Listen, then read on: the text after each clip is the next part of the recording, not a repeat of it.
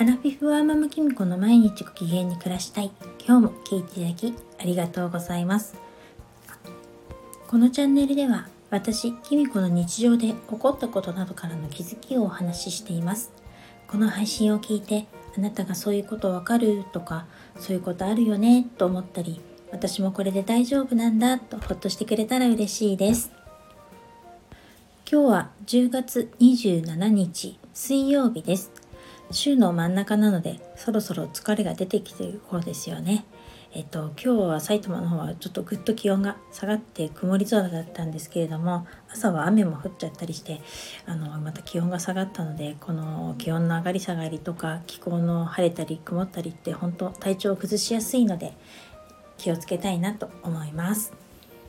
今日はですねあるお米のご紹介をしたいと思います。えっと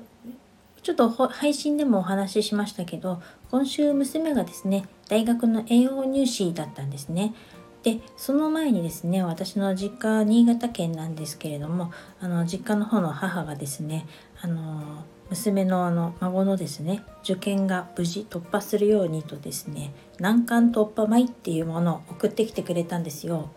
えっ、と、今日のサムネイルの方に画像を載せているんですけれども、中身はですね、新潟産特別栽培米コシヒカリなんですよ。とこの難関突破米は、私がね息子長男がいるんですけれどもその大学生の長男がやっぱり大学受験の時も実家から送られてきたんですね。でその時はねすごくバタバタしててこの難関突破米のことをですねよく調べたりもしなくって母がとにかく美味しいからって言ってご利益があるということで送ってきてくれたのしかわからなかったんですけれども今回いろいろちょっと調べてみました。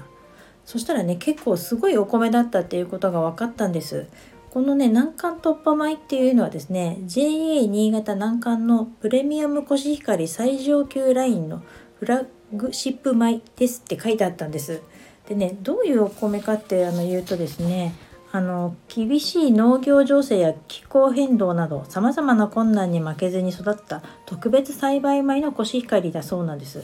で通常より大きなふるいでよりすぐってあの神社で祈祷もした祈願米だそうです。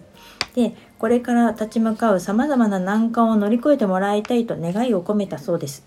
であの大きなふるいであの分別したんであのそのふるいからあの余計振るわれたからやっぱりね粒もね確かにちょっと大きいんですよね。でねやっぱりちゃんと振るったんで粒揃いであの本当にね粒も大きい上に揃っててあのねやっぱ本当にねザ・コシヒカリっていう感じのねあのコシヒカリ独特の粘りっていうのが結構しっかりとあるお米になっています。であの神社でねご祈祷もしたっていうことなのですごくご利益があるんだなっていうしかもねあの特別栽培米だからこう何て言うんですかねあのその食味値っていうのを測定して最上級の原料の玄米を使ってるらしいんですね。だから本当に品質的にはしっかりしたものだったっていうのをですね実家の母は何も言ってなくてただね美味しいからご利益あるからっていうことで送ってきてくれてまあただただ孫のためだと思うんですけれどもあのー、ありがたい話だなって思いました。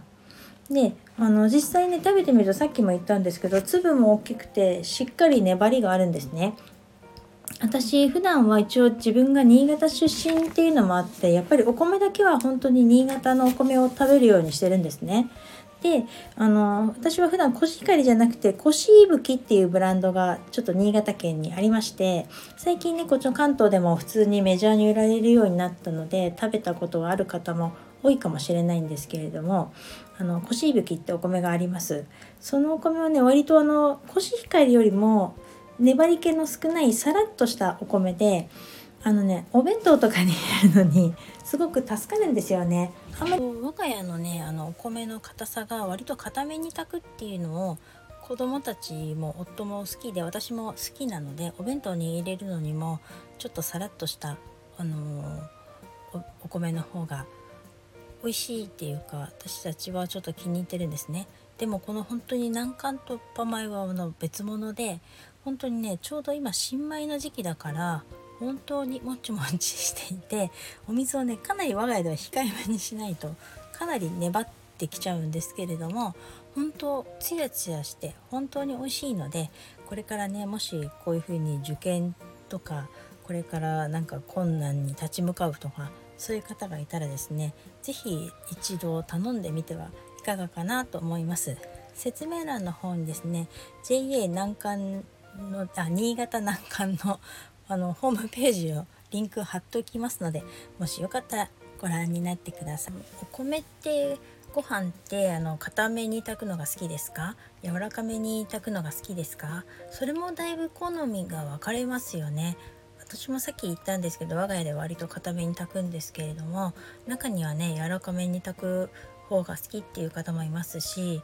あと我が家はやっぱり私が新潟出身っていうのもあって基本新潟のお米しか食べないですけれどもでやっぱり私が新潟のお米が世界中で一番美味しいってあのもうかたくなに思っていますがあの他にもねお米の美味しい産地っていうのは本当に日本各地にあってやっぱり自分が生まれ育ったところのお米が一番美味しいってねみんなね言うと思うんですよ。私のあるお友達はですね旦那さんがあの出張でわざわざちょっと秋田の方であの新米を買ってきてくれたんだけどどうもやっぱりいつも食べてる埼玉で作ってるお米の方が美味しいって感じちゃったなんてね言ってたんですよね。だからやっぱりそれくらいねお米に対する思い入れって本当みんないろいろあるんじゃないかなって思います。あなたが好きな地域の地元のお米を食べてちょっとこの変わりやすいお天気をうまく乗り切っていきたいですね。それでは今日はこの辺で最後までお聴きいただきありがとうございました。またお会いしましょう。